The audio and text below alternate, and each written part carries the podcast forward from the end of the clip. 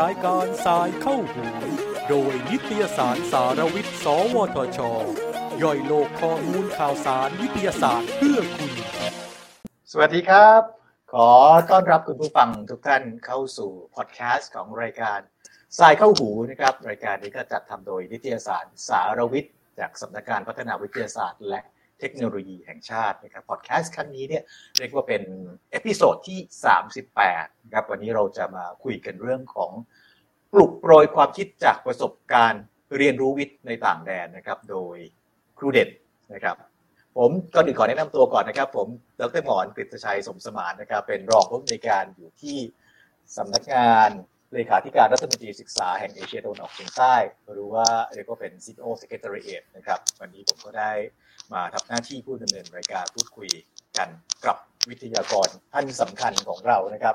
ขอแนะนำท่านวิทยากรของเราเลยนะครับ ผู้ช่วยศาสตราจารย์ ดรอำนวย วัฒนกรสิรินะครับ หรือว่าครูเด่นนั่นเองนะครับครูเด่นอยู่ที่ครับสวัสดีครับพี่หมอนครับครับครูเด่นอยู่ที่คณะวิทยาศาสตร์และเทคโนโลยีมหาวิทยาลัยราชภัฏสุรินทร์นะครับก่อนอื่นก็เดี๋ยวขอขอเกริ่นก่อนว่าทำไมเรื่องวันนี้เราถึงได้มาคุยกันในประเด็นนี้นะครับครูเด่นเองเนี่ยได้ รับโอกาสดีๆนะครับ ได้ไปเดินทางท่องเที่ยวในประเทศต่างๆ ในหลายประเทศและได้สัมผัสกับเรื่องของวิทยาศาสตร์ และเทคโนโลยี แล้วก็ความรู้ต่างๆ ในหลากหลายประเทศเลยนะครับแล้วครูเด่นเนี่ยก็เขียนเพจของตัวเองขึ้นมานะครับ ที่เพจชื่อชื่อว่า Dr. เด่น Environment and Education Zones นะครับตรงนี้ผมเข้าไปอ่านในในในในเพจของครูเด่นเนี่ยก็พบว่าครูเด่นเนี่ยเล่าประสบการณ์ของตัวเองที่ไปสัมผัสกับ วิทยาศาสตร์และเทคโนโลยีรอบโลกนะครับแล้วก็มาดึงเอาเกล็ดดีๆเรื่องเอาประเด็นดีๆออกมาเล่าสู่กันฟังครับวันนี้เลยได้อยากได้เจอตัวจริงละเราก็จะได้มาคุยกับครูเด่นกันนะครับ ว่าโอ้มีครูเด่นมีอะไรสนุกสนุกที่อยากจะแนะนำอยากจะมาคุยกับพวกเรามากขึ้นกว่านี้นะครับก่อนอื่นเลยนะครับอ่าผมเห็นซีวีของครูเด่นละยาวเหยียดมากเลยทีนี้จะให้ผมอ่านผมก็คิดว่าอุ้ยยาวไปละผมผมเอายี่ดีกว่าให้ครูเด่นแนะนำตัวเอง สั้นๆสักนิดหนึ่งเชิญครับ ครับผมนะครับก่อนอื่นนะครับก็ขอขอบคุณนะครับทางนิตยสารนะครับ สารวิทย์ของอ่าสวทช หรือว่าสำนักงานพัฒนาวิทยาศาสตร์และเทคโนโลยีแห่งชาตินะครับ ที่ให้เกียรติแล้วก็ขอขอบพระคุณนะครับดรกฤษชัยสมสมานนะผมขออนุญาตเรียกเรียกว่าพี่หมอนนะครับท่านเป็นได้ครับอ่ารองผู้อำนวยการของ CMO Secretariat นะครับ ซึ่งในวันนี้นะครับอ่า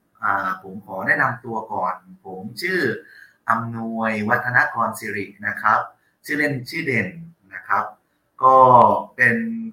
คนชาวสุรินทร์นะครับอำเภอศรีขอรภูมิ ซึ่งเป็นอำเภอที่มีเขาเรียกว่า ทับหลังปราสาทศรีขอรภูมิจะมี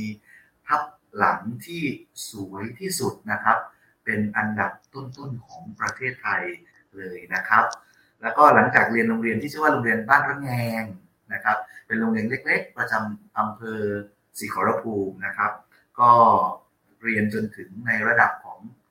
ป .6 นะครับประถมศึกษาปีที่ 6 ก็ได้ย้ายเข้ามาเรียนในเมือง ชื่อโรงเรียนสุรวิทยาคารนะครับ พอในช่วงนั้นนะครับ เป็นคนที่รักการท่องเที่ยว ตั้งแต่ม .1 โบกรถครับพี่หมอนครับ โบกรถส่วนใหญ่ไปกลับสุรินทร์ศรีขอรภูมิก็คือระยะทางประมาณ 34 กิโลเมตรนะครับ หลังจากนั้นก็สอบเทียบนะครับ พอดีได้มีโอกาสในสมัยก่อน จะมีการสอบเทียบนะครับ โดยสกศนก็สอบเทียบได้เข้ามาเรียนที่มหาวิทยาลัยมหิดลนะครับ ก็เลือกทางด้านวิทยาศาสตร์ และเทคโนโลยีสิ่งแวดล้อม เนื่องจากนะครับเราเป็นคนที่รักสิ่งแวดล้อม รักธรรมชาติ และก็ชอบท่องเที่ยวเราคิดว่า เราเรียนสาขานี้แหละนะครับ ของมหิดลเราสามารถที่จะตอบโจทย์ว่าเราสามารถที่จะ ท่องเที่ยวได้ แล้วก็สามารถที่จะช่วยนะครับในการดูแลรักษาสิ่งแวดล้อมซึ่งในอดีต คนที่จะเรียนสาขานี้ค่อนข้างที่จะน้อยนะครับ แต่เรามาเรียนลึกเรารู้สึกว่ามันใช่แล้วก็ชอบนะครับ พอเราอยากท่องเที่ยวนะครับ เราก็มองว่าภาษาอังกฤษเป็นสิ่งที่สำคัญเนื่องจากที่ผ่านมาเรามาจากบ้านนอกขอพูดตรงๆ ใช่ไหมครับ แล้วเราไม่มีโอกาสไปท่องเที่ยวต่างประเทศเลยนะครับ ตอนอยู่ปีหนึ่ง ผมก็เดินเข้าไปคุยกับอาจารย์นะครับ ท่านหนึ่ง ท่านเป็นอาจารย์คนอ่าเป็นคนชาวเยอรมันนะครับ ชื่อดรโยเคนอัมเรนนะครับ ท่านก็ให้โอกาสนะครับ ได้ไปเยอรมันของทุน DRRD นะครับ อยู่หนึ่งเดือน เสร็จแล้วปุ๊บกลับมาเราก็ไปกับเพื่อนชาวที่เรียนอยู่ด้วยกัน ที่เขาเก่งภาษาอังกฤษปุ๊บเรากลับมาปุ๊บเราเอ๊ะทำไมเรามี หูเรามีมือ ทุกอย่างเรามีเหมือนกันหมด เอ๊ะทำไมเราไม่สามารถที่จะใช้ภาษาอังกฤษได้เลย เราก็ไปห้องสมุดนะครับ ไปถ่ายเอกสารมา ซึ่งในอดีตค่อนข้างที่จะแพงมากๆหน้าละประมาณ 1 บาท50สตางค์หรือว่าหน้าละ 2 บาทนะครับ ก็มาจำจำจำตอนช่วงนั้นก็จะมีโครงการของที่มหิดลก็จะมีนักศึกษาชาวต่างชาติ แล้วก็มีฝรั่งเข้ามาเยอะ ผมก็เข้าไปขอเป็นคล้ายๆ กับ ambassador หรือว่าเป็นคนที่คอยช่วยดูแล แล้วก็ พัฒนาภาษาอังกฤษ เพิ่มขึ้นเพิ่มขึ้นเพิ่มขึ้น จนที่มหิดลเขาจะมีโครงการหนึ่งที่ว่าโครงการดูเสร็จ Danish University Consortium for uh, Environment and Development ครับ ก็ได้ไปเรียนต่อที่ประเทศเดนมาร์กครับ พอช่วงนั้นก็ได้มีประสบการณ์เก็บประสบการณ์การท่องเที่ยวแล้วก็ทำงานด้วย หลังจากนั้นพอจบมานะครับ แล้วก็ได้ กลับมาทำงานเป็นวิศวกรนะครับ บริษัทแห่งหนึ่งที่จังหวัดนนทบุรีนะครับ แล้วก็ไปเป็นทหารหนึ่งปีเพราะอยากเรียนรู้ชีวิตทหารว่าเป็นยังไงครับไปเป็นทหารเกณฑ์แล้วก็ไปอยู่ที่บ้านเนื่องจากคุณพ่อคุณแม่ท่านอยู่กันสองคนพี่น้องแต่ก่อนอยู่กรุงเทพกันหมดก็เลยตัดสินใจนะครับ ไป เป็นอาจารย์ที่มหาวิทยาลัยราชภัฏสุรินทร์ตั้งแต่ปี พศ 2547 ครับพี่หมอนครับ หลังจากนั้นก็ทำอยู่ 4 ปีนะครับทำอยู่ 4 ปี ก็มาสมัครเรียนต่อ ตอนแรกว่าจะไปเรียนอยู่ที่อ่า AIT ครับ ก็สมัครเรียบร้อยแล้วครับ สมัครสองที่ของ AIT กับของบูรพา ซึ่งบูรพาจะเป็นลักษณะมีโครงการร่วม นะครับพอมีโครงการร่วมเสร็จแล้วปุ๊บเราก็ตัดสินใจเรียนที่มหาวิทยาลัยบูรพาเราก็เรียนอยู่ที่บูรพาอยู่ 2 ปี อยู่ที่อิตาลีก็ประมาณปีกว่าๆนะครับไปทำงานวิจัยที่เป็น PhD Research Fellowship ที่นู่นนะครับแล้วก็กลับมาก็ทำหน้าที่เป็นอาจารย์ครับ อันนี้คือประวัติครับพี่หมอนครับผมครับผมประวัติน่าสนใจมากเลยนะครับ ตั้งแต่แรกที่เล่าว่ามีอะไรน่าสนใจในจังหวัดสุรินทร์ จริง ๆ ผมต้องบอกว่าสิ่งที่ผมสนใจมากที่สุดเลยในจังหวัดสุรินทร์ก็คือมหาวิทยาลัยราชภัฏสุรินทร์นี่แหละครับผมว่าผมผมเคยไปสัมผัสกับมหาวิทยาลัยราชภัฏสุรินทร์นะผมบอกเลยว่าเป็นมหาวิทยาลัยที่ล้ำมาก ๆ แล้วก็ท่านอธิการก็สนับสนุนในเรื่องของการศึกษาได้อย่างดีเลยนะครับแล้วก็แล้วก็สิ่งที่คุณเห็นเล่าให้ฟังมานะครับคือชีวิตตั้งแต่เป็นเด็กบ้านนอก แล้วก็ตัวเองเนี่ยได้ขวนขวายนะครับ ไปไปหา DRD DAAD เด็กเรียกว่า DRD ผมเรียก DAAD มาคนละภาษากันครับ ก็นะฮะทั้งเยอรมันนะครับ DAAD แล้วก็ทั้งเดนมาร์กนะครับดูเสร็จนะฮะเราก็ทั้งในส่วนของอีกประเทศหนึ่งก็คืออิตาลีใช่ไหมครับที่ไปทำตอนปริญญาเอกอยู่นะครับเห็นว่าผมได้สัมผัสกับประเทศดังๆ ประเทศเด่นๆ ในเรื่องวิทยาศาสตร์เทคโนโลยีมากเลยนี่ผมอยากทราบว่า ตอนที่คุณเด่นไปในประเทศเราเนี่ยมันมีอะไรที่คุณเด่นน่าสนใจแล้วก็อยากจะมาเล่าให้ท่านผู้ฟังได้ได้ได้ฟังกันบ้างครับครับมีอะไรที่แตกต่างกันบ้างครับ ครับพี่หมอนครับก็คือที่เดนมาร์กตอนที่เราเรียนระบบการศึกษาของประเทศไทย โดยภาพรวมนะครับ ซึ่งเราก็จะเน้นเกี่ยวเรื่องการสอบ การแข่งขันนะครับจะทำยังไงให้เราสามารถที่จะพูดง่ายๆคือว่าให้เป็นลำดับต้นๆ เพื่อที่จะได้โอกาสในการทำงานดีๆ แต่พอเรามีโอกาสไปเรียนที่ประเทศเดนมาร์กนะครับ ชื่อมหาวิทยาลัยปาบอกนะครับ อยู่ทางตอนเหนือของประเทศเดนมาร์กนะครับ ระบบการเรียนแตกต่างเลยครับพี่หมอน เขาใช้กระบวนการที่เรียกว่า PLC DES ในอดีต ตอนนั้นเขายังไม่เรียกว่า PLC Professional Learning Community การสร้างชุมชนแห่งการเรียนรู้ทางวิชาชีพ เวลาเรียนนะครับ ทุกวัน ทุกวิชา ผมจะสังเกตดูนะครับ คุณครูที่อยู่ในสาขาวิชาเดียวกันเขาจะมาคุยกันก่อน ว่าในการสอนสามชั่วโมงนี้สี่ชั่วโมงนี้นะครับ จะสอนอะไรนะครับ แล้วรูปแบบในการสอนเป็นอย่างไร การจัดการเรียนรู้เป็นอย่างไร พอเข้าไปสอน นะครับ การสอนของเขาไม่ได้เป็นการสอนก่อนจะเรียน เขาจะให้ compendium ครับพี่หมอนครับก็คือเหมือนกับเอกสารประกอบการเรียนไปก่อนนะครับ ในเทอมทั้งเทอมแล้วก็ในช่วงของก่อนที่จะสอนใน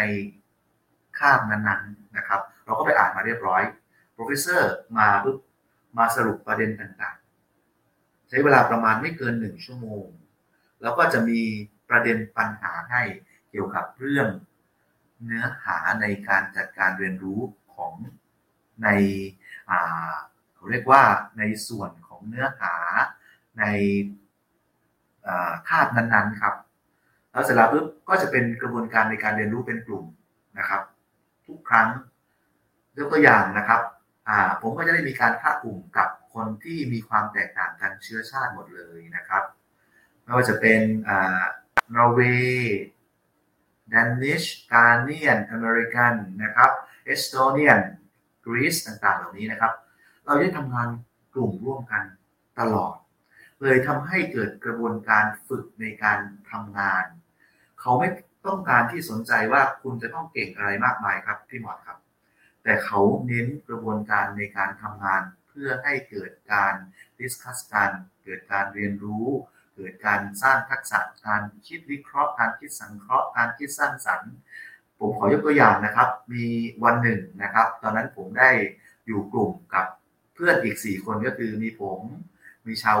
กานานะครับ มีชาวเดนมาร์กมีชาวอเมริกันแล้วก็มีชาว Estonian นะครับ ประเด็นเกี่ยวกับเรื่องปัญหาภาวะโลกร้อนมีผลกระทบอย่างไรนะครับ พวกเราก็ discuss กันนะครับ พอ discuss กันไปไปมาสี่คนนะครับ มองว่ามีปัญหาแน่นอนเกี่ยวกับเรื่องโลกร้อนนะครับนั่นก็คืออุณหภูมิโลกสูงขึ้นสองทำให้ปริมาณนะครับ น้ำนะครับทะเลสูงขึ้นปริมาณความเค็มก็ลดลงมีปัญหาต่อ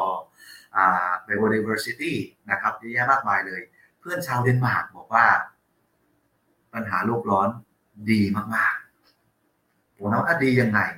นะครับเขาก็บอกว่าเขาอะอยู่ในเขตของพื้นที่เขตหนาว ถ้าโลกร้อนขึ้นนะครับ แน่นอนเลยนะครับ กิจกรรมของคนที่อยู่ในประเทศต่างๆ เหล่านั้นก็มากขึ้น เศรษฐกิจก็เกิดการพัฒนามากขึ้น สังคมต่างๆ ก็มากขึ้น แล้วอุณหภูมินะครับ ช่วงที่เป็นหน้าร้อนหรือว่าอุณหภูมิมันก็สูงขึ้นนะครับ ดอกไม้ กิจกรรมต่างๆ ของสิ่งมีชีวิตความหลากหลายทางชีวภาพต่างๆ แน่นอนเลยนะครับ มันก็จะดีขึ้นนะครับ ไปมาไปมาเราก็ต้องคุยกันถกเถียงกันตั้งนานนะครับ จนได้ข้อสรุปนะครับ เขาก็ต้องยอมรับในสิ่งที่อีก 4 คนนะครับ ที่เรามองว่าถ้ามองโดยภาพรวมทั่วโลกนะครับ ปัญหาต่างๆ ที่เกิดจากภาวะโลกร้อนมันมีผลกระทบมากกว่าดีนะครับ ไม่ดีมากกว่าไม่ดี อันนี้คือประเด็นในการทำงานครับพี่หมอครับ แล้วก็หลังจากนั้นนะครับ ก็จะมีการสรุปแล้วก็นำเสนอทุกครั้งทุกวัน มีการเรียนกันนะครับ ทุกครั้งทำให้เรารู้สึกว่าหนึ่งเราไม่ใช่คนเก่งนะ แต่เราได้ฝึกกระบวนการในการทำงานเป็น แล้วก็เรายอมรับคนอื่นครับพี่หมอครับ เรายอมรับเรายอมรับความคิดเห็นของคนอื่น ไม่ใช่เราเป็นคน เก่ง เราเป็นคนที่ต้องเป็นที่หนึ่งอย่างเดียวนะครับ พอหลังจากนั้นผมก็สังเกตเห็นอาจารย์นะครับ อาจารย์เขาก็สามารถคุยกันนะครับ มีการ reflect นะครับ reflection นะครับว่าการจัดการเรียนรู้ครั้งนี้เป็นยังไงนะครับ ว่าเป็นไปตามแผนในการจัดการเรียนรู้ไหมแต่ละคนมีลักษณะอย่างไรควรจะให้คะแนนอย่างไร แม้กระทั่งสอบครับพี่หมอนครับ การสอบไม่มีการกาครับ สอบเขียนก็ไม่มีครับ พี่หมอน เขาให้โจทย์ไป แล้วคุณไปทำรายงานกลุ่มมา พอทำรายงานกลุ่มมา เวลาสอบ เขาก็จะมีการประเมินเขาเรียกว่าจะเชิญ professor จากมหาวิทยาลัยอื่นๆนะครับ เข้ามาช่วยประเมินด้วย แล้วก็คะแนนไม่ได้ขึ้นอยู่กับอาจารย์ที่สอนในมหาวิทยาลัยเอาบอก แต่ขึ้นอยู่กับอาจารย์ที่สอนจากมหาวิทยาลัยที่อื่นครับ อันนี้คือสิ่งที่เราได้ไปสัมผัสมาเอ๊ะ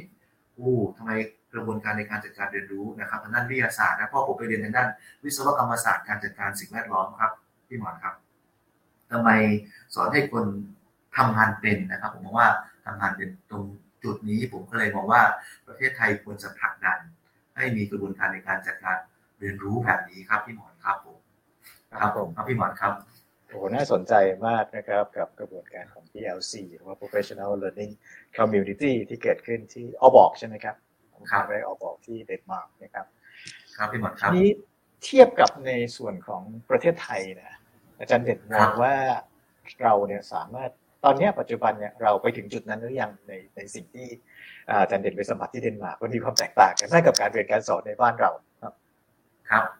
พี่หมอนถ้าถ้าเรามองนะครับก็คือเราก็ได้ อ่าอ่าน literature review นะครับเพราะเราได้ทำงานวิจัยเกี่ยวกับเรื่องนี้มาบ้างนะครับขอใช้คำว่าบ้างเพราะว่าส่วนใหญ่ผมได้ทำงานวิจัยเกี่ยวกับเรื่องด้านสิ่งแวดล้อมครับพี่หมอนเกี่ยวกับเรื่องการจัดการขยะเกี่ยวกับเรื่องไมโครพลาสติกเกี่ยวกับเรื่อง biodegradable plastic ต่างๆ เหล่านี้ พอเรามาจับงานวิจัยเกี่ยวกับเรื่องทางด้านการศึกษา ซึ่งได้ทำเพียงแค่ 2 โครงการนะครับก็ได้รับทุนจากซีนิโอด้วยเช่นกันครับ ซึ่งถ้าเป็นประเทศญี่ปุ่นเขาทำกระบวนการที่เรียกว่า PLC น่าจะมากกว่า 50 ปีนะครับที่อเมริกานะครับที่ยุโรปผมมองว่ามากกว่า 40 ปีแน่นอนนะครับแล้วบ้านเรานะครับก็ได้เริ่มมีการผลักดันอย่างจริงจังมาก ๆนะครับ โดยสำนักงานเลขาธิการครุสภา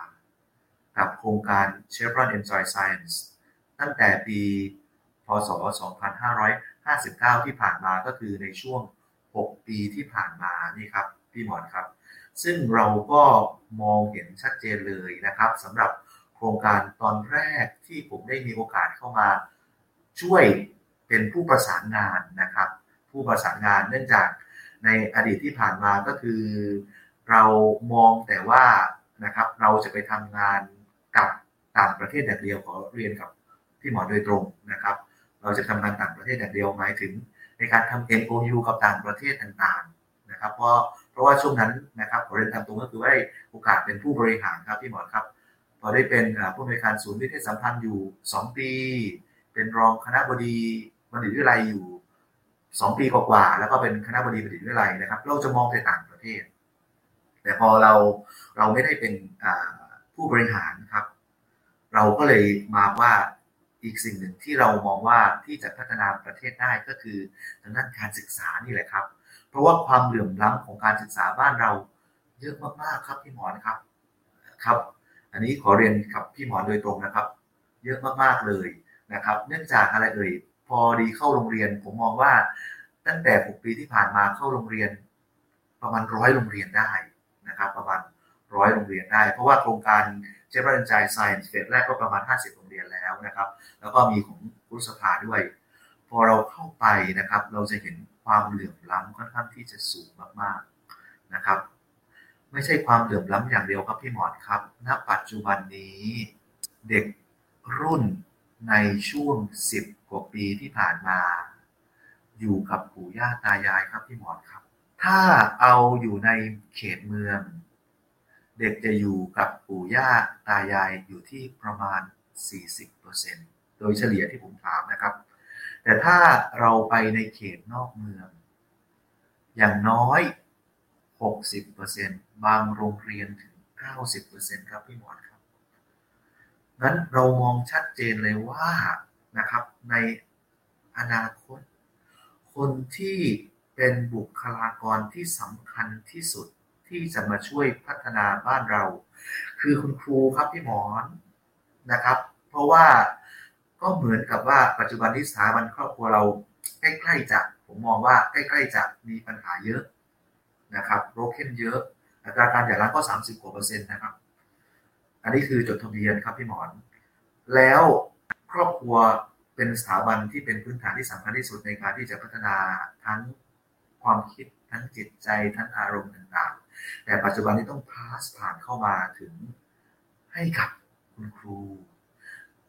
ยิ่งได้ฟังข่าววันนี้ถ้าพี่หมอได้ฟังข่าวนะครับ ยิ่งน่าเศร้าที่เด็กกระโดดตึกตายนะครับ เสียชีวิตที่จังหวัดนครราชสีมานะครับ ตรงนี้ผมมองเลยนะครับหนึ่งเกี่ยวกับเรื่อง ครอบครัว แล้วก็ความไม่เข้าใจของคุณครูครับพี่หมอนครับครับ พอเราย้อนมาว่าบ้านเรา จะสามารถที่จะพัฒนาได้เหมือนบ้านเขามากได้ไหม ได้ครับพี่หมอน แต่ต้องปรับกระบวนการจัดการเรียนรู้ภายในห้องเรียน โดยไม่เน้นการสอบเพื่อแข่งขันครับ เราต้องเน้นเกี่ยวกับเรื่องฐานสมรรถนะนะครับ สมรรถนะครับ อันนี้บ้านเรากำลังจะพยายามทำไหมกำลังจะพยายามทำเช่นเดียวกัน แต่ก็โดน ประเด็นปัญหาเกี่ยวกับเรื่อง policy เข้ามามีส่วนเกี่ยวข้องครับพี่หมอนครับ ผมก็เลยบอกว่าบ้าเราทำได้แล้วทาง c n e o STEM 1ครับสำนักงานเลขาครูสภากำลังทำอยู่ไหมกำลังทำอยู่แล้วก็พยายามผลักดันเต็มที่ครับ แล้วก็พอดีได้มีโอกาสได้เป็นคณะกรรมการอยู่ในนั้นอยู่ 3 ชุดครับพี่หมอนครับ เราพยายามผลักดันนะครับในการที่จะพัฒนาเกี่ยวกับเรื่องการนำเอา PLC เข้าไปตามโรงเรียนต่างๆ ให้เกิดการกระจายเพิ่มมากขึ้น และเราพยายามที่จะผลักดันเกี่ยวกับเรื่องการพัฒนาสารแบบฐานสมรรถนะของคุณครูนะครับงานวิจัยอีกชิ้นหนึ่งที่ผมทำนะครับพี่หมอก็คือที่ชื่อว่ารูปแบบและกลไกกลไกนะครับในการพัฒนานะครับระบบ whole school approach ทั้งหมดนะครับในโรงเรียน โดยเลือกเอาโรงเรียนที่เคยทำ PLC มาแล้วนะครับ อย่างน้อยปีหนึ่งขึ้นไปนะครับ แล้วก็เอา interventions นะครับที่เกิดขึ้นจาก best practice ไม่ว่าจะเป็นของโอซอยของครูสภานะครับไม่ว่าจะเป็นโครงการ Children Enjoy Science เข้าไปนะครับเป็นเป็นเรียกว่า best practice หรือว่าเป็น intervention ง่ายๆเข้าไปครับพี่หมอเนี่ยที่ได้เคยเคยได้เกริ่นไว้นะครับ ก็คือไม่ว่าจะเป็นการแค่ใช้กระบวนการ think pair share ใช้กระบวนการอ่า gallery walk paper walk นะครับ video discussion นะครับต่างๆเหล่านี้ เราสามารถที่จะสร้างให้เด็กเกิดกระบวนการคิดได้ แต่เน้นว่าเด็กต้องเรียนแบบกลุ่มเท่านั้นครับพี่หมอนครับ แล้วผมมองว่าต่อไปในอนาคตนะครับ ประเทศไทยจะพัฒนาดีขึ้นอย่างแน่นอนนะครับ ถ้าหลาย ๆ ฝ่ายนะครับ มีความตั้งใจแล้วก็อยากจะ ร่วมมือกันในการที่จะพัฒนาการศึกษาอย่างแท้จริงครับพี่หมอนครับผมครับผมขอบคุณมากครับ ชัดเจนมากนะครับจริงๆ คือเรื่องของความเหลื่อมล้ำเนี่ยก็เป็นเรื่องสำคัญนะครับแต่ไม่ใช่จริงๆ ไม่ใช่เฉพาะประเทศไทยหรอกแต่ว่าทั้งภูมิภาคเอเชียตะวันออกเฉียงใต้นี่เลยนะครับที่มีประเด็นเรื่องของความเหลื่อมล้ำแล้วก็ในเรื่องของการนำเอา competency base มาใช้เนี่ยนะครับตอนนี้ผมก็เห็นเห็นความตั้งใจของ รัฐบาลไทยและก็รัฐบาลในประเทศต่างๆเนี่ยได้ผลักดันตัวนี้ขึ้นมา เราเองเราก็มีกรอบในเรื่องของฐานสมรรถนะอยู่นะครับที่ที่กำลังที่พยายามนำมาใช้กันอยู่นะครับ ก็เห็นว่าน่าจะเป็นทิศทางที่ดีขึ้นนะครับแล้วอย่างในประเด็นที่ครูเด่นพูดถึงในเรื่องของปัญหาทางด้านครอบครัวนะครับ ตรงนี้ยิ่งเป็นประเด็นใหญ่มากในเรื่องของช่วงโควิดที่ผ่านมา แต่โควิดที่ผ่านมาก็มีส่วนช่วยในเรื่องนี้อีกนิดนึงนะครับ ที่ทำให้ผู้ปกครองเนี่ยต้องได้ได้สัมผัสกับการเรียนรู้ของเด็กๆมากขึ้น กระบวนการเรียนของเด็กเพราะว่าเด็กๆเริ่มต้องอยู่บ้านนะฮะตอนนี้ช่วงโควิดนะครับทำให้ผู้ปกครองเนี่ยได้สัมผัสได้เข้าใจครับ ได้เริ่มทำความเข้าใจมากขึ้นว่า วิธีการในลูกๆเนี่ยต้องเรียนยังไง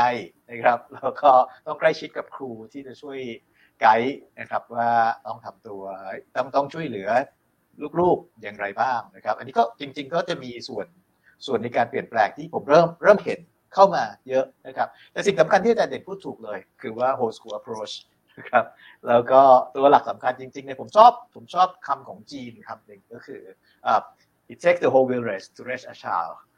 นะครับนั่นก็คือหมายความว่าเด็กคนหนึ่งเนี่ยมันไม่ใช่แค่ครูไม่ใช่แค่โรงเรียนเท่านั้นที่จะมีส่วนช่วยในการพัฒนาเด็กที่เติบโต แต่ว่ามันต้องใช้ทั้ง whole village ครับก็คือเราพูดถึง 4P uh, private people public private uh, partnership นะครับความร่วมมือของทุกภาคส่วนเลยนะครับผมมองว่าปัจจุบันเนี่ยอย่างเรื่องของการเรียนรู้ทางด้านเทคโนโลยีเนี่ยถ้าเราไม่เอาภาคธุรกิจเข้าไปช่วยในการเรียนรู้เนี่ยบางทีโรงเรียนก็ตามตามไม่ทันในเรื่องของเทคโนโลยีเหล่านั้นนะครับ ก็เลยสิ่งที่เราพยายามสร้างขึ้นมานะครับ ก็คือเรื่องของการดึงเอา ภาคเอกชนภาคธุรกิจต่างๆเนี่ยมาช่วยสนับสนุนในเรื่องของการศึกษาด้วย อันนี้ก็จะเป็นส่วนสำคัญที่คิดว่าเป็นทิศทางเป็นแนวทางที่เกิดขึ้นกับการศึกษาในภูมิภาคณเวลานี้นะครับในภาคเอเชียตะวันออกเฉียงใต้แล้วก็ทั้งโลกด้วยเหมือนกันนะครับเรามองกันในเรื่องของปัญหาเรื่องประเด็นของความเปลี่ยนแปลงได้เยอะมากนะครับครับพี่หมทีอนนี้ครับครับเชิญครับแล้วครับแล้วพี่หมอนครับสิ่งที่เชิญฮะเชิญ อ่าขอขอขออนุญาตนิดหนึ่งนะครับพี่หมอนแต่แปลกนะครับพี่หมอนว่า แต่ทำไมตอนช่วงโควิดที่ผ่านมา อัตราการหย่าร้างของคนไทยเพิ่มมากขึ้นนะครับพี่หมอนอันนี้อันนี้ครับผมอันนี้เห็นเห็นในตัวเลขอยู่เหมือนกันเพราะว่ายิ่งอยู่ยิ่งอยู่บ้านด้วยกันเนี่ยยิ่งเห็นความความไม่ลงตัวกันมากขึ้นนะครับ อัตราการหย่าร้างก็สูงขึ้นจริงนะครับแต่ว่าจริงๆ คือคือสิ่งที่เห็นจาก Data ของของต่างประเทศมันมันก็เป็นอย่างนั้นเหมือนกันนะครับ สิ่งที่สำคัญอันนี้คืออัตราของการ drop out ของเด็กเนี่ยการการออกจากโรงเรียนเนี่ยสูงขึ้นในช่วงโควิดนะครับเพราะว่ามันจะมีปัญหาเรื่องของครอบครัวทำให้ไม่สามารถส่งเด็กสนับสนุนในเด็กในการศึกษาต่อเนื่องไปได้นะครับทั้งในเรื่องของปัจจัยต่างๆ ที่อพอเด็กไม่สามารถไปโรงเรียนได้ ไม่มีเรื่องของอาหารก็ต้องไปช่วยผู้ปกครองทำงาน ไม่มีเรื่องของอาอุปกรณ์ในการเรียนรู้เขาก็เหมือนกับเกิดความแตกต่างของของเด็กๆเนี่ยยิ่งสูงขึ้นเรื่อยๆ นะครับเขาก็เลย drop out กันนะจากโรงเรียนคือคือครับผมเราก็เราก็จำเป็นนะครับ อันนี้ก็คือคือสิ่งที่เราเองเราก็พยายามช่วยๆกันในในในกลุ่มของนักการศึกษาทั้งหลายในการที่จะทำยังไงให้เนี่ยเราสามารถที่จะ revive เรื่องของระบบการศึกษา กลับมาได้ให้ทุกคนเนี่ยให้เด็ก ๆที่เอ่อสูญเสียเรื่องของการเรียนรู้ไปในช่วงโควิดที่ผ่านมาเนี่ยกลับเข้ามาทันเพื่อนๆนะครับเรียนกลับเข้ามาทันในสิ่งที่เขาเขาเขาสมควรที่จะพัฒนาขึ้น ครับพี่หมอนก็คเป็นรับเรื่องที่น่าสนใจนะครับช่วงโควิดเองเนี่ยสิ่งที่เราได้ได้เรียนรู้มากขึ้นก็คือการนำเอาเทคโนโลยีเข้ามาใช้ในการศึกษามากขึ้น แต่ว่าก็ทำให้มันเกิดความเหลื่อมล้ำอย่างที่ครูเด่นพูดนะครับบางคนเด็กบางคนก็เข้าไม่ถึงในเรื่องของเทคโนโลยีด้วยอาจจะมีพื้นฐานทางสังคมพื้นฐานทางทางเศรษฐกิจที่ทำให้เขาไม่สามารถที่จะเติบโตขึ้นมาในในในส่วนนั้นได้นะครับครับพี่หมอน ก็เลยเข้าสู่คำถามต่อไปที่อยากจะสอบถามครูเด่นว่าจริง ๆ แล้วเนี่ยครูเด่น คิดว่าเนี่ยอยากจะเห็นการศึกษาของประเทศไทยเนี่ย เป็นไปในทางไหนบ้างครับ ครับมูคำถามนี้สุดยอดมากๆเลยครับพี่หมอนครับอ่ามุมมองของของผมนะครับ จากการที่ได้นะครับ ไปสัมผัสมานะครับ ทิศทางของประเทศไทยที่ผมมองก็คือ หนึ่งนะครับ โรงเรียน ต้องเป็นสถานที่ที่มีความสุข และปลอดภัยครับพี่หมอนครับ และโรงเรียนไม่ใช่เป็นแหล่งที่จะมาทำหน้าที่สอนครับพี่หมอน อยากเป็นแหล่งที่ให้เกิดการพัฒนาการเรียนรู้ โดยเฉพาะ การเรียนรู้หนึ่งเลยนะครับ ผมมองว่าจะเป็น ทักษะชีวิตก่อนครับพี่หมอนครับครับสองก็คืออทักษะอาชีพครับ ส่วนทักษะความรู้หรือทักษะต่างๆนะครับ มันจะเป็นตัวประกอบจากกระบวนการในการจัดการเรียนรู้ทำไมน้องมองอย่างนั้นครับพี่หมอนครับ เพราะว่าจากการได้ สัมผัสนะครับพี่หมอนครับก็คือแถบสแกนดิเนเวียนะครับเดนมาร์กนอร์เวย์สวีเดนฟินแลนด์เราจะเห็นเด็กๆเวลาเขาเขาพัฒนานะครับเขาจะมีกิจกรรมต่างๆที่เกิดขึ้นภายในห้องเรียนลักษณะที่เป็นกลุ่มทั้งนั้น แล้วก็จะพยายามไปเรียนนอกห้องเรียนโดยเฉพาะทางด้านวิทยาศาสตร์และเทคโนโลยี ครับพี่หมอนครับผมจะเห็น หลากหลายที่พอดีได้มีโอกาส ไปที่อเมริกาด้วยครับพี่หมอนครับ ก็จะมีไปดูมิวเซียมนะครับที่ไต้หวันก็เช่นเดียวกันนะครับ หรือที่สแกนดิเนเวียเขาจะมีมิวเซียมต่างๆ ให้เด็กเกิดกระบวนการในการเรียนนะครับ การพัฒนา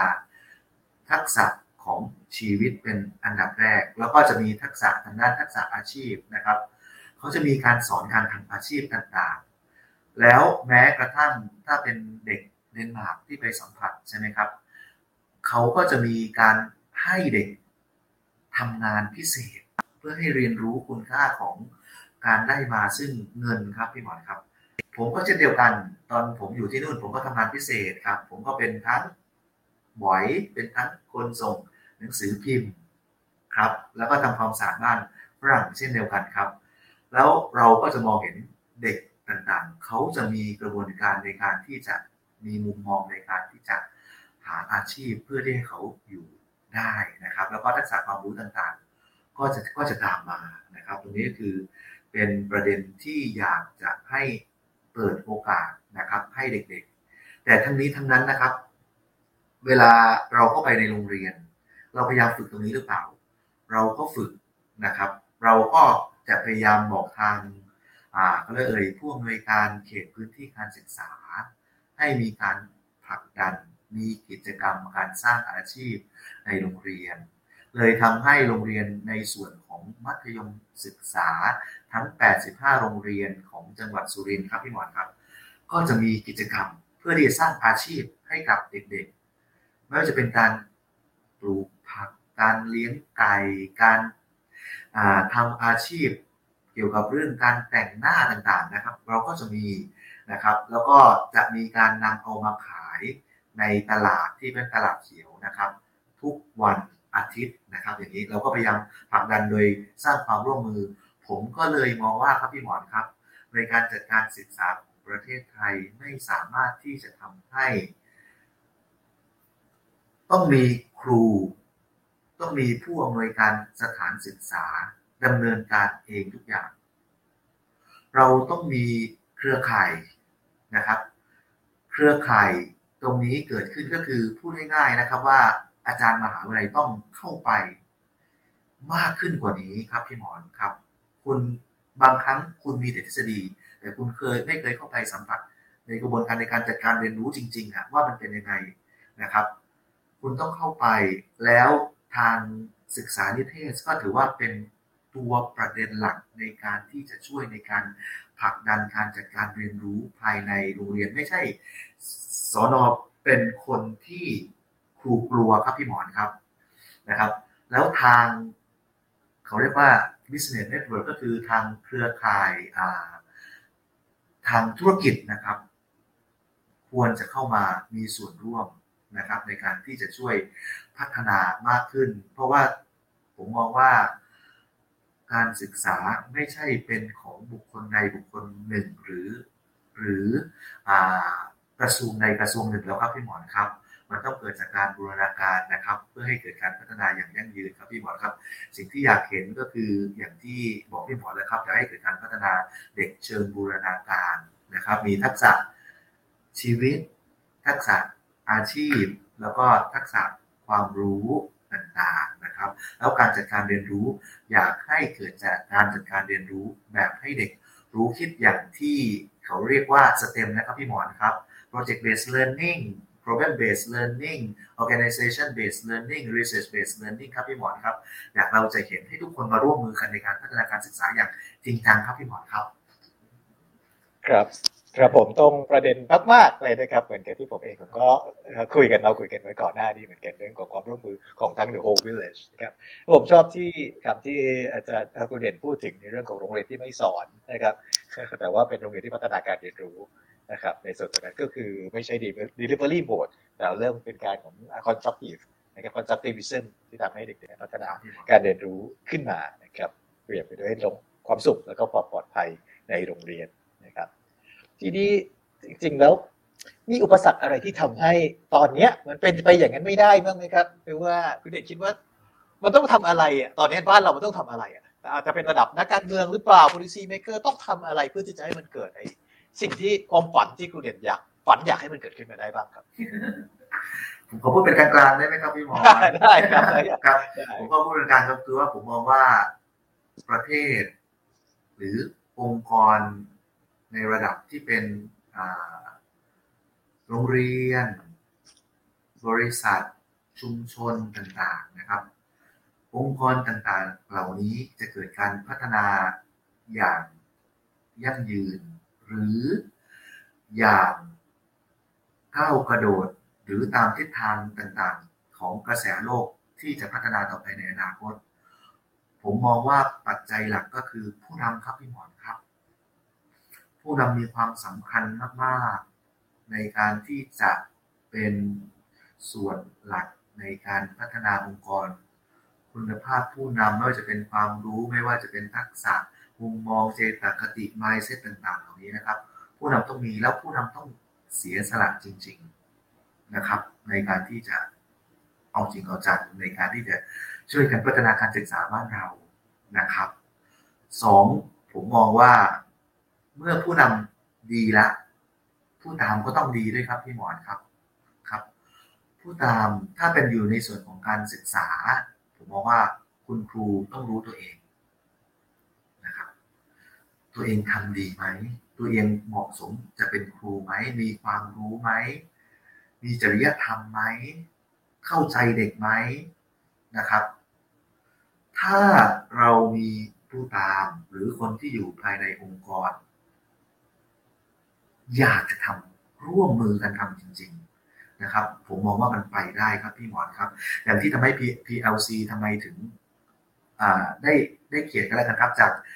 ทั้งซีนิโอนะครับสเตนเกตทั้งจากเชฟรอนจอยไซน์ทั้งสำนักงานเลขาธิการผู้รัฐสภานะครับ ซึ่งโมเดลนี้พยายามที่จะให้ทั้งผออไม่ใช่ผอเดินไปข้างนอกนะครับผอต้องมาดูแผนการจัดการเรียนรู้ครับพี่หมอน คุณต้องมี model teacher มี buddy teacher มี expert administrator local wisdom expert นะครับ เข้ามาช่วยกันนะครับ เพื่อให้เกิดการพัฒนา ผมก็เลยมองว่า ถ้าเราฝึกให้เกิดกระบวนการในการทำงานเป็นทีม แล้วก็ทุกคนทุกระดับชั้น เข้ามานั่งอยู่บนโต๊ะเดียวกันนะครับพี่หมอนนะครับ เป็นแบบแบบราบนะพี่หมอนเนาะนะครับ ไม่ใช่แบบบนลงล่างนะครับนะครับพี่หมอน ผมมองว่าเราจะได้รู้อะไรอีกเยอะ แล้วก็จะได้คุยกันนะครับ แล้วประเด็นต่างๆปัญหาที่มันเกิดขึ้น ผมมองว่า เพราะว่าคนไม่คุยกัน แล้วก็มีอีโก้ครับพี่หมอนครับสามผมมองว่ามันต้องมีแหล่งเรียนรู้ครับพี่หมอนนะครับ learning center learning source นะครับ ที่โรงเรียนที่มหาวิทยาลัยนะครับ อย่างที่ ได้มีโอกาสนะครับพี่หมอนครับอย่างอย่างถ้าเป็นยุโรปครับที่อเมริกาเขาก็จะมีพิพิธภัณฑ์เยอะนะครับพี่หมอนครับเด็กๆจะเข้าไปอยู่เยอะ แล้วก็หลายๆ มหาวิทยาลัยในต่างประเทศเขาจะมีพิพิธภัณฑ์นะครับพี่หมอนครับ แล้วตัวอย่างที่ไทเปมหาวิทยาลัยไทเปก็มีครับ National University of Taipei ก็มีเกี่ยวกับเรื่องข้าว หรือว่าที่ผมเคยไปสัมผัสที่ที่ UP Los Banos นะครับ Erie นะครับก็มีนะครับหรือว่ามหาวิทยาลัยของที่เนเธอร์แลนด์ก็มีเกนต์ของของเบลเยียมก็มีนะครับ ซึ่งเรามองว่าถ้าเรามีแหล่งเรียนรู้นะครับที่แสดงถึงอัตลักษณ์ แสดงถึงอ่าเขาเรียกว่าอะไรเอ่ยบริบทของชุมชนอย่างยกตัวอย่างสุรินผมยังคิดเลยว่ามหาวิทยาลัยสุรินทร์ควรจะทำ มิวเซียมเกี่ยวกับเรื่องข้าวหอมมะลิ เกี่ยวกับเรื่องผ้าไหม ให้คนเข้ามาดูให้เกิดการแลกเปลี่ยนประสบการณ์กันครับพี่หมอนครับ ตรงนี้ผมก็เลยมองว่าเป็นสิ่งที่สำคัญ ถ้าเรามีแหล่งเรียนรู้ภายในชุมชน ถ้าเป็นชุมชนก็คือภายในชุมชน เพราะว่าเคยมีโอกาสได้ทำโครงการกับทางด้านรัฐบาลลาวกันครับพี่หมอนครับ ก็เกี่ยวกับเรื่องเอา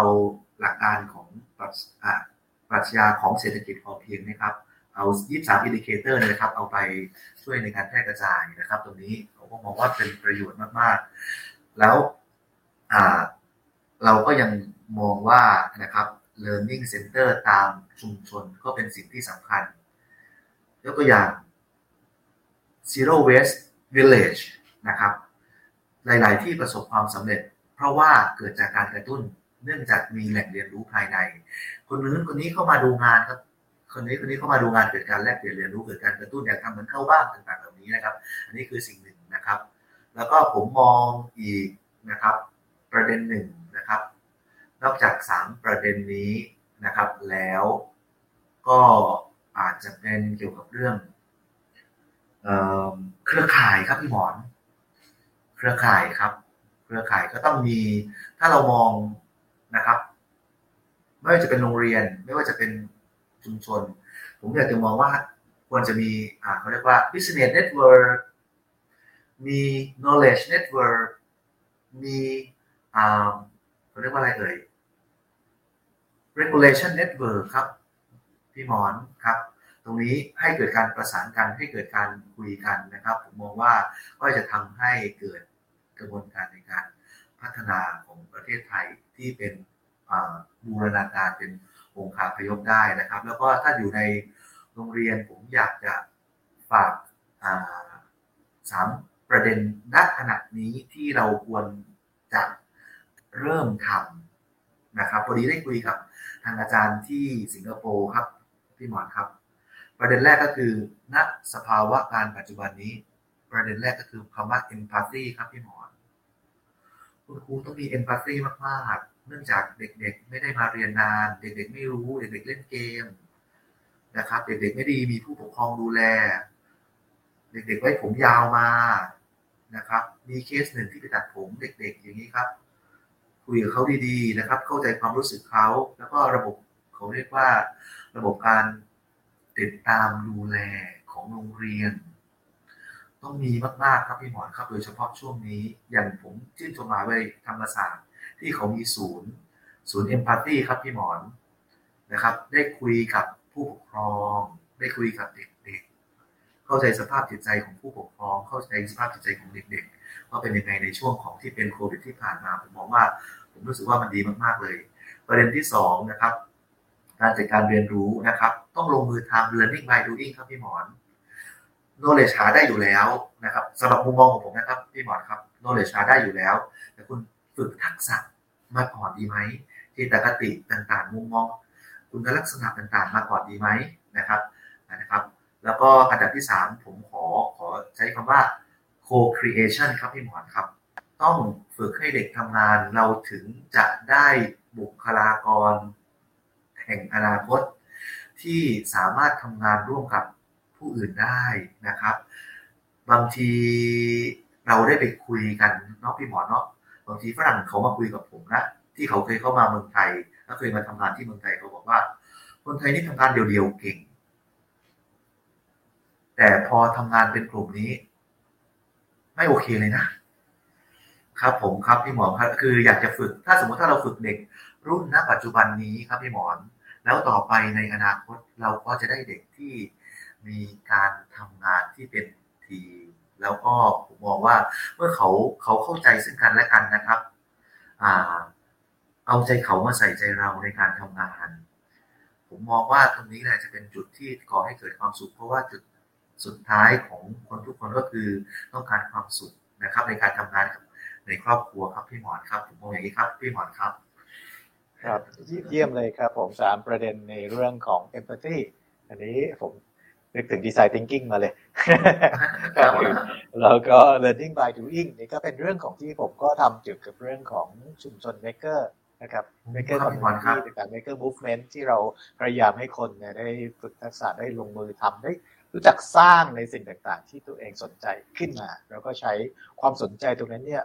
ขับเคลื่อนการเรียนรู้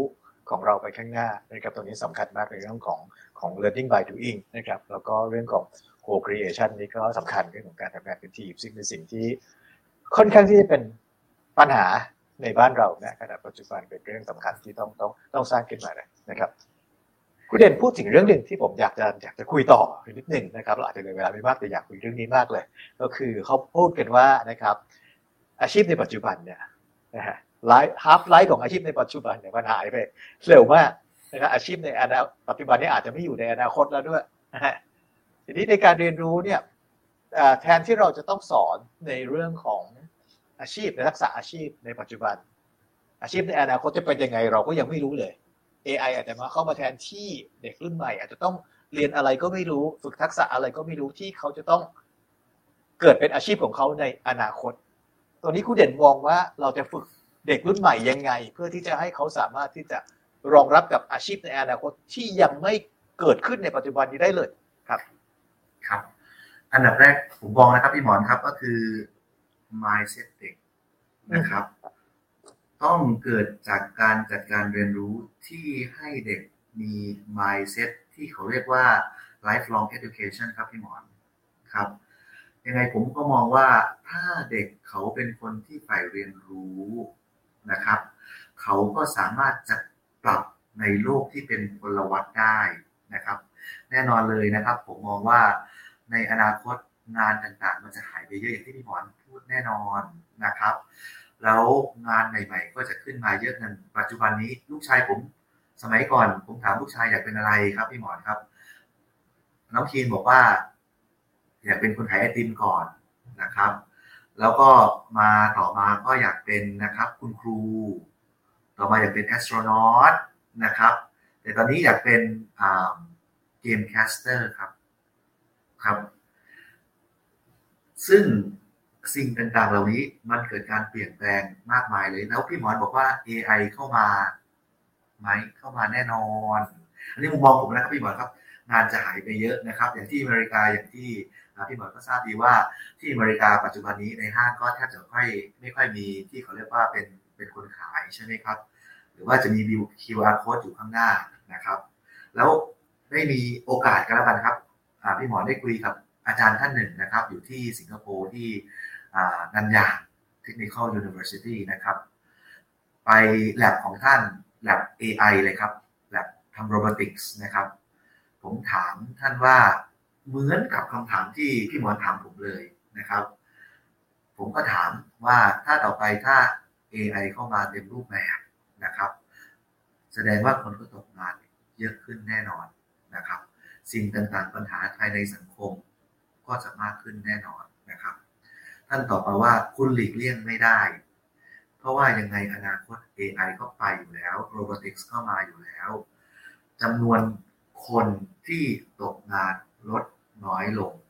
อ่าจำนวนคนที่ตกงานมากขึ้นนะครับ ก็คือคนจะตกงานเพิ่มมากขึ้น ถ้าคุณไม่สามารถเป็นผู้สร้างระบบได้ คุณต้องเป็นผู้ใช้ระบบที่มี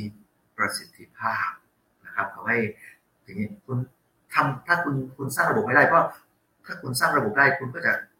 ครองทุกสิ่งทุกอย่างเลยครองสังคมครองเศรษฐกิจนะครับ แต่คุณต้องใช้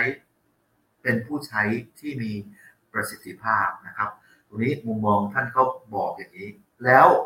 เขาบอกว่าอ้าวถ้าอย่างนี้ในการพัฒนาต่อไปจะเป็นอย่างไรครับ คุณมาหาผมคุณเป็นอาจารย์ โจทย์ก็ต้องขึ้นอยู่กับครูและอาจารย์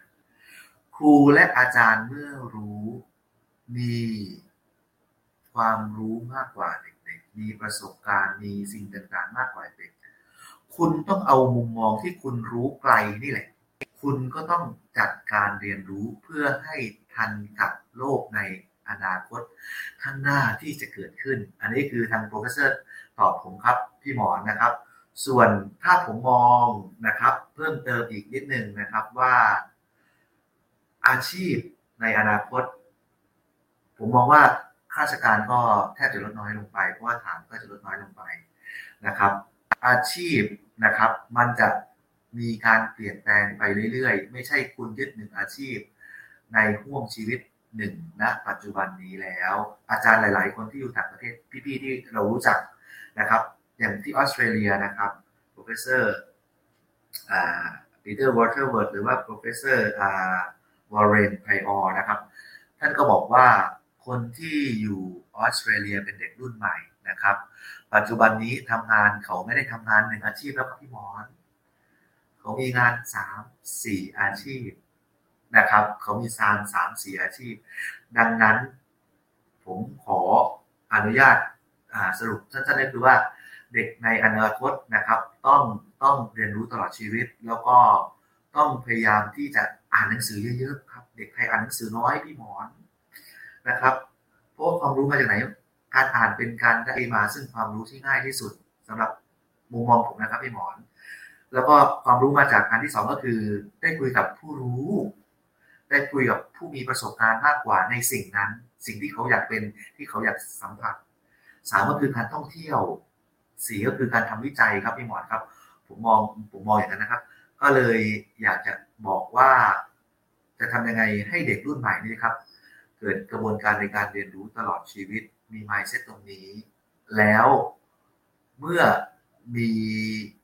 ความคิดนะครับ สิ่งต่างๆเหล่านี้ขึ้นมา เขาจะเกิด เขาเรียกว่าอะไรดีภูมิคุ้มกันนะครับ ในตัวเองอย่างอย่างรอเก้านะครับที่นะครับปรัชญาของเศรษฐกิจพอเพียงความรู้คู่คุณธรรมนะครับ แล้วก็อะไรเลยเขาเรียกว่าทางสายกลางใช่ไหมครับ พอประมาณ มีเหตุผล แล้วก็มีภูมิคุ้มกันที่ดีในตัวนะครับ สิ่งต่างๆเหล่านี้ อีกประเด็นหนึ่งผมก็อยากให้ให้ โรงเรียนต่างๆผลักดันเกี่ยวกับเรื่องโรงเรียนนะครับ ตามหลักปรัชญาของเศรษฐกิจพอเพียงเข้าไปด้วยครับพี่หมอนครับตรงนี้จะได้ให้แก้แก้ที่ใจครับพี่หมอนแก้ที่ใจใช่กับแก้ที่ใจผมมองว่าสำคัญมากๆครับพี่หมอนครับขอบคุณครับขอบคุณครับชัดเจนมากเลยนะครับ โดยเฉพาะในเรื่องของ lifelong learning หรือการศึกษาอย่างต่อเนื่อง ซึ่งประเทศสำคัญสำคัญที่เก่งเด่นในด้านการศึกษาณปัจจุบันเนี่ยเขาเริ่มที่จะ โฟกัสไปในเรื่องของการเทรนคนให้สามารถเรียนรู้ต่อเนื่องไปได้ตลอดชีวิตนะครับแล้ววิธีการหลักการต่างๆ ในการออกแบบการเรียนรู้ใหม่ๆ มหาวิทยาลัยใหม่ๆตอนนี้เปลี่ยนแปลงไปแล้วนะครับ คืออาจจะไม่ได้มุ่งไปในพัฒนาหลักสูตร ไม่จำเป็นที่คนจะต้องได้ปริญญา แต่ว่าในลักษณะของการที่สามารถที่จะเติบโตเรียนรู้ไปได้เรื่อยๆ ตามความต้องการของของแต่ละสภาวะ นะครับณเวลานี้ก็อาจจะต้องการทักษะตรงนี้ในการทำงานพอทำงานไปสักพักหนึ่งอาจจะเริ่มรู้สึกว่าเออต้องมีบางสิ่งบางอย่างเพิ่มเติมต้องมีคนโนเลจบางอย่างเพิ่มเติมก็ไปเรียนรู้เพิ่มเติมตรงนั้นได้อีกนะครับก็เติมเติมเติมเติมมาเรื่อยๆในเรื่อง เวลาที่ระบบในสิ่งแวดล้อมเปลี่ยนแปลงไปนะครับเขาก็ได้เรียนรู้อะไรใหม่ๆเพื่อที่จะอัปเกรดตัวเองไปเรื่อยๆนะครับเรียนรู้ให้ลึกขึ้นหรือว่าให้กว้างขึ้นมาได้เรื่อยๆไปตลอด อันนี้คือเรื่องสำคัญที่ในหลาย ๆ มหาวิทยาลัยในทั่วโลกตอนนี้ก็ได้ก็ได้มุ่งเน้นไปอ่าไม่ใช่เฉพาะมหาวิทยาลัย แต่ว่าหลักสูตรการศึกษาของแต่ละประเทศเลยนะครับก็จะมุ่งเน้นไปในส่วนนี้อยู่เยอะมากเลยนะครับสิ่งหนึ่งที่ผมเห็นแล้วผมคิดว่าน่าจะเป็นคำถามสุดท้ายครับที่เวลาที่พอมีอยู่นะครับเรื่อง lifelong learning นี่แหละ ผมเห็นว่าจริงๆอะครูเด่นเองเนี่ยไม่ได้เติบโตมากับคอนเซ็ปต์ของ lifelong learning แต่ตัวเองณปัจจุบันเนี่ยมี mindset ของไลฟ์ลองเรียนนิ่งติดอยู่ในตัวตลอดเวลาอยู่แล้ว เกิดอะไรขึ้นกับชีวิตกูเด่น ที่ทำให้ตัวเองเนี่ยสามารถที่จะมีสิ่งเหล่านี้เนี่ยอยู่ในตัวทำไมมีอะไรเกิดขึ้นทำไมกูเด่นจากเด็กก็นอกผมเรียกว่าอย่างนี้แล้วกันนะแต่สามารถที่จะโอ้โหได้โอกาสในการที่จะไปเรียนต่อต่างประเทศได้โอกาสที่จะไปพบเจอไปเห็นอะไรสิ่งต่าง ๆ ตรงนี้มามากมายเลยผู้เด่นทํำยังไงครับ มีอะไรที่จะแนะนำเด็กๆหรือว่าแนะนำครูอาจารย์ว่าต้องทํำยังไงบ้างถึงจะสามารถที่จะเอาตัวเองมาสู่จุดที่ครูเด่นเป็นอยู่ณเวลานี้ได้ครับ ขอบคุณครับพี่หมอดูคำถามนี้เนาะผมมองว่านะพี่หมอที่ที่เรามาอยู่จุดนี้ได้นะครับ จริง ๆ มันเกิดจากคำว่า passion ครับพี่หมอน passion ของผมก็คืออยากเที่ยวชอบธรรมชาติ ครับพี่หมอนครับ เมื่อเรามี passion เสร็จแล้วปุ๊บ passion อาจจะเป็น passion ระยะยาวหรือระยะสั้นก็ได้ แต่คำว่า passion การท่องเที่ยวผมก็คือเป็น passion ระยะยาวครับพี่หมอนครับ เราไม่เคยไปต่างประเทศตั้งแต่เด็กไม่เหมือนกับคนที่มีโอกาสในกรุงเทพเรากล้าบุกรถทั้งในและต่างประเทศ เรามองว่านะครับ ถ้าคนเรามีแพชชั่นแล้วแล้วมีอีกคำหนึ่งนะครับ ผมขอใช้คำว่า perseverance ครับวิริยะอุตสาหะ วิริยะอุตสาหะในการเรียนรู้ จากคนที่ภาษาอังกฤษไม่ได้เลยครับพี่หมอน เพราะว่าเราก็รู้นะครับว่าต่างโรงเรียนในในต่างจังหวัดนะครับผมว่าเรื่องต่างจังหวัดภาษาอังกฤษในสมัย 20 กว่าปีก่อนนะครับสามสามสิบสี่สิบปีก่อนนะครับสี่สิบปีก่อนนะครับ ไม่โอเคนะครับ ได้แต่เขียน A B C D นะครับ แล้วพอเรามองว่าสิ่งที่ เราสามารถจะทำให้เราประสบกับ passion เราได้ก็คือภาษาอังกฤษนะครับ ตอนที่ได้รับโอกาสมาเรียน ตอนนั้นที่กาได้บอกพี่หมอนไปว่า ตอนนั้นสอบเทียบนะครับพี่หมอนครับ ตอนนั้นเราเรายังเด็กนะครับ เรายังมีแรงเยอะมากนะครับ นั่งจำภาษาอังกฤษนะครับ แล้วก็หนังสือเล่มนั้นก็ยังอยู่ปัจจุบันนี้นะครับถ่ายเอกสารมา เราจำบทสนทนาอย่างเดียวเลย นะครับยี่สิบรอบครับพี่หมอนประมาณยี่สิบ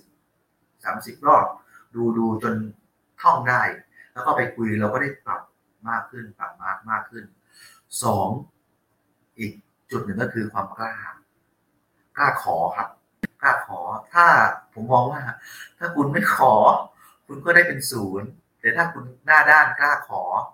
นะครับ ที่ไปคุยกับอาจารย์ฝรั่งนะครับ ถ้าคุณหน้าด้านกล้าขอเขาก็อาจจะมีโอกาสให้เราใช่ไหมครับ แล้วก็ได้โอกาสตรงนี้แล้วเราก็พยายามพัฒนาตัวเองไปเราได้มีโอกาสตอนที่เราไปเรียนที่เดนมาร์กนะครับ เราได้ roommate เป็นคนอเมริกันพอดีช่วงนั้นครับก็ได้ฝึกภาษาอังกฤษแบบเต็มที่เลยครับเพราะเป็น roommate เป็นคนอเมริกันนะครับ แล้วก็เปิด mindset ว่าทุกอย่างถ้าเราไม่รู้ เราสามารถ เรียนรู้ได้นะครับ เราสามารถเรียนรู้ได้ เราต้องเจอความลำบากก่อน ถึงเราจะสามารถที่จะทำให้ชีวิตเราสบายมากขึ้น ตอนช่วงนั้นก็ได้เก็บตังด้วยครับพี่หมอนครับทำงานอากาศหนาวๆอุณหภูมิเคยเจอต่ำสุดลบสิบองศานะครับพี่มาขึ้นแข่งส่งหนังสือพิมพ์ถึงตั้งแต่ตีสี่สิบห้านะครับส่งหนังสือพิมพ์นะครับ แล้วก็เก็บตังได้ เก็บตังได้เอาไปเที่ยวครับ ตามนอนตามสถานีรถไฟมี sleeping bag ครับพี่หมอนครับ แล้วก็ไปคุยกับโฮมเลสต่างๆนะครับเราก็ได้เรียนรู้ประสบการณ์พอมีทุนมา อย่างทุนไปเซาท์แอฟริกาเราก็สมัครแล้วก็ไปนะครับ ถ้าเราถ้าเราไม่ยื่นขอ เราก็จะไม่ได้ปุ๊บพอเราได้เรียนรู้ เสร็จแล้วปุ๊บเรามองว่าทุกอย่าง ขอให้คุณสนใจมัน มันเป็นประเด็นที่ท้าทาย คุณสามารถทำได้ยกตัวอย่าง ตอนที่ผมทำ ทีสิทธ์ตอนปริญญาโทก็คือ Clean Technology ครับ ก็ได้มาร่วมกับสวทชนี่แหละครับ ที่ร่วมนะครับ แล้วก็หลังจากนั้นนะครับ พอมาทำปริญญาเอกตอนแรกเราไม่รู้จะทำอะไร แต่เราไปสนใจเกี่ยวกับเรื่อง biodegradable polymers ครับเราก็อ่านอ่านอ่านอ่านเราก็อ่านสิ่งซึ่งเป็นสิ่งใหม่ครับพี่หมอนครับสำหรับเรานะครับ เราสู้แล้วดีพอดีได้ไปเจอ professor ที่ ก่งด้วยของอิตาลีครับ เขาบอกว่าคุณทำเลย เครื่องมือต่างๆ คุณจัดเลยนะครับ คุณจัดเลยนะครับ ซึ่งตรงนี้ก็ทำให้เกิดกระบวนการในการที่จะช่วยในการพัฒนาเกี่ยวกับเรื่อง mindset แล้วมาเล่นการศึกษา ตอนแรกก็คือว่ามันน่าสนใจแค่นี้พี่ว่ามันท้าทายน่าสนใจ เพราะว่าเราจบทางด้านวิทยาศาสตร์ จบวิศวกรมาครับพี่หมอน แต่ด้านการศึกษาไม่เคยเรียนมาเลย ไม่เคยสนใจมาเลย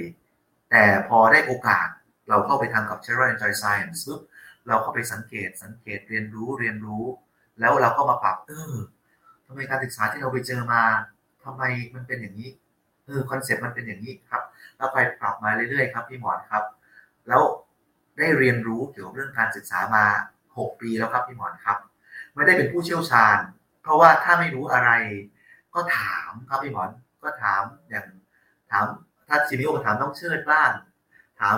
พี่เปิ้ลบ้างนะครับ ก็ถามหรือว่าถ้าในในจังหวัดก็ถามท่านสอนอนะครับ ต่างๆที่เขาจบทางด้านการศึกษามาโดยตรงครับเราก็เรียนรู้แล้วก็เก็บได้ผสมน้อยแล้วก็จดครับจดแล้วก็มาดู แล้วก็เข้าไปนั่งฟังครับพี่หมอนครับ แล้วก็เรียนรู้จนปัจจุบันนี้ก็ถือว่า ถือว่าพอรู้ ระดับหนึ่งครับพี่หมอนครับ เนื่องจากการเอาประยุกต์สิ่งที่เราเจอ ที่ไม่มีทฤษฎี พอเรามาอ่านทฤษฎีเจอเอ้ามันใช่ทำไมทางโน้นเขาใช้อย่างนี้นะครับ ก็เลยยังมองว่าสิ่งที่เราเป็นณปัจจุบันนี้นะครับ อย่างที่พี่หมอนพูดตรงได้เลยก็คือ mindset ครับ mindset เป็นสิ่งที่สำคัญจะสร้างยังไงให้เกิด mindset นะครับ เราต้องมี passion กับ perseverance ครับพี่หมอนครับครับ เยี่ยมมากเลยนะครับ ตรงๆมากเลยนะครับ เรื่องของ passion นะครับที่จะต้องมีนะครับ แล้วก็ perseverance ผมเพิ่มอีกนิดหนึ่งก็คือในเรื่องของสิ่งที่ผมเห็นในครูเด็ดก็คือ intellectual curiosity นะครับไม่ passion เนี่ย lead ไปสู่ curiosity แต่ว่า curiosity ที่ต้องมีก็คือ intellectual curiosity คือไม่ได้แค่สนใจอย่างเดียว แต่ต้องสนใจที่จะดึงเอา knowledge ดึงเอาความรู้ต่างๆ มาพัฒนาศักยภาพตัวเราเองมากขึ้น นะครับ ตรงนั้นที่จะเกิดเป็นสิ่งที่เป็นครูเด่นในปัจจุบันนี้ที่เต็มเปี่ยมไปด้วยศักยภาพนะครับจะครูเด่นใช้คำพูดที่เองนะเด็กบ้านนอก แต่ว่าปัจจุบันนี้เติบโตมาในระดับ international researcher นะครับที่มีคุณมีศักยภาพค่อนข้างสูงมากทีเดียวนะครับเดี๋ยวในเวลาค่อนข้างจำกัดละนะฮะเหลืออีกเวลานิดเดียวผมให้คุณเด่นทิ้งท้ายไว้ฝากท่านผู้ฟังอีกสักนิดนึงอยากจะ สั้นๆนะครับ อยากจะฝากอะไรกับท่านผู้ฟังไหมครับ ครับก็เกี่ยวกับเรื่องทางด้านการจัดการเรียนรู้นะครับพี่หมอนครับ ผมอยากจะให้โรงเรียนบ้านเรานะครับ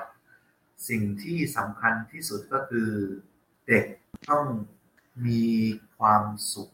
และโรงเรียนต้องเป็นสถานที่ปลอดภัย ต้องเป็นเสมือน บ้านหลังที่สองนะครับพี่หมอนของเด็กๆ อย่างที่เราได้คุยกันครับพี่หมอนเพราะว่าหลายๆคนนะครับ ครอบครัวมีปัญหา ถ้าเขามีคุณปู่คุณย่าคุณตาคุณยายดูแล ซึ่งคนละเจเนอเรชันนะครับเขาก็เข้าหาแต่เพื่อน แต่ถ้าสมมติถ้าเขาเข้ามาโรงเรียน เขายังโดนคุณครูว่าอีกเหรอครับ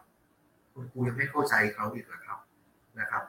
ผมมองว่าจุดนี้ก็เป็นสิ่งที่สำคัญมากๆ ก็เลยอยากจะฝากอยากจะให้โรงเรียนนะครับ สร้างนะครับโรงเรียนที่เป็นโรงเรียนแห่งความสุขนะครับ แล้วก็ความปลอดภัย แล้วก็การจัดการเรียนรู้ ในการจัดเรียนเรียนรู้ อยากจะให้เน้นทักษะชีวิตมาเป็นอันดับแรกนะครับ แล้วก็เป็นทักษะอาชีพ แล้วก็ทักษะความรู้คอยตามมาครับพี่หมอนครับ ซึ่งตรงนี้ผมมองว่า เราก็จะเห็นอนาคตของประเทศไทยที่ดีนะครับต่อไปในอนาคตนะครับ และถ้าอีกจะฝากอีกนิดหนึ่งนะครับ ว่าถ้าพี่ๆนะครับ พี่หมอจะให้น้องไปช่วยนะครับ ตรงไหนนะครับบอกเลยนะครับ เพราะว่าเป็นคนที่อ่าอย่างที่เรามองนะมาเซ็ตเราเปิดรับนะครับ รู้ไม่รู้ไม่ว่า แต่ถ้าให้เกียรติมาแล้วเรามองว่าเราสามารถ ที่จะเรียนรู้ในสิ่งนั้นได้นะครับ เราก็จะทำให้เต็มที่ครับพี่หมอนครับ ขอบพระคุณมากๆครับพี่หมอนครับ ขอบคุณมากนะครับครูเด่นกล้าขอผมก็กล้าเรียกใช้นะครับเราเราจะได้ได้มีโอกาสทำงานด้วยกันแน่นอนนะครับเอ่อครับพี่หมอนควันรับนี้ผมคงไม่ต้องสรุปละครูเด่นสรุปเอาขมวดเอาประเด็นต่างๆ มาสรุปได้สมบูรณ์แบบจริง ๆ นะครับ ในเรื่องของ mindset ในเรื่องของโรงเรียนของความสุขเอ่อโรงเรียน ในเรื่องของการพัฒนาทักษะชีวิตต่างๆ รวมถึง lifelong learning ที่เราคุยกันมาตลอดหนึ่งชั่วโมงที่ผ่านมานะครับ วันนี้ก็ต้องทางรายการก็ต้องขอขอบคุณครูเด่นมากนะครับ ที่ได้มาร่วมแบ่งปันประสบการณ์ถ่ายทอดเรื่องราวชีวิตของตัวเองที่น่าสนใจ ผมเชื่อเลยว่าสิ่งที่เราคุยกันวันนี้เนี่ยจะเป็นแรงบันดาลใจแล้วก็เป็นประโยชน์กับผู้ฟังรายการทุกๆท่านนะครับ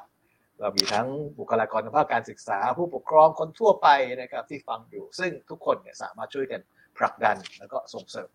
การเรียนรู้นะครับในประเทศไทยได้นะครับ ไม่ว่าจะเป็นวิทยาศาสตร์เทคโนโลยี หรือว่าการเรียนรู้ด้านต่างๆ ในการพัฒนาทักษะของชีวิต ให้ประเทศไทยเราเนี่ยได้ดีขึ้นเจริญขึ้นมาได้มากกว่านี้ครับ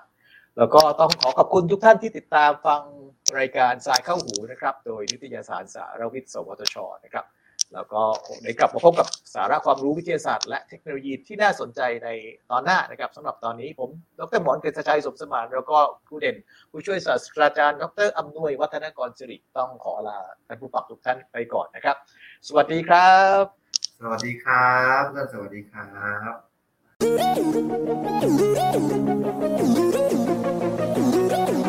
ติดตามรับฟังรายการทรายเข้าหู ได้ทุกวันอังคารทางนัสดาพอดแคสต์และแฟนเพจนิตยสารสารวิทย์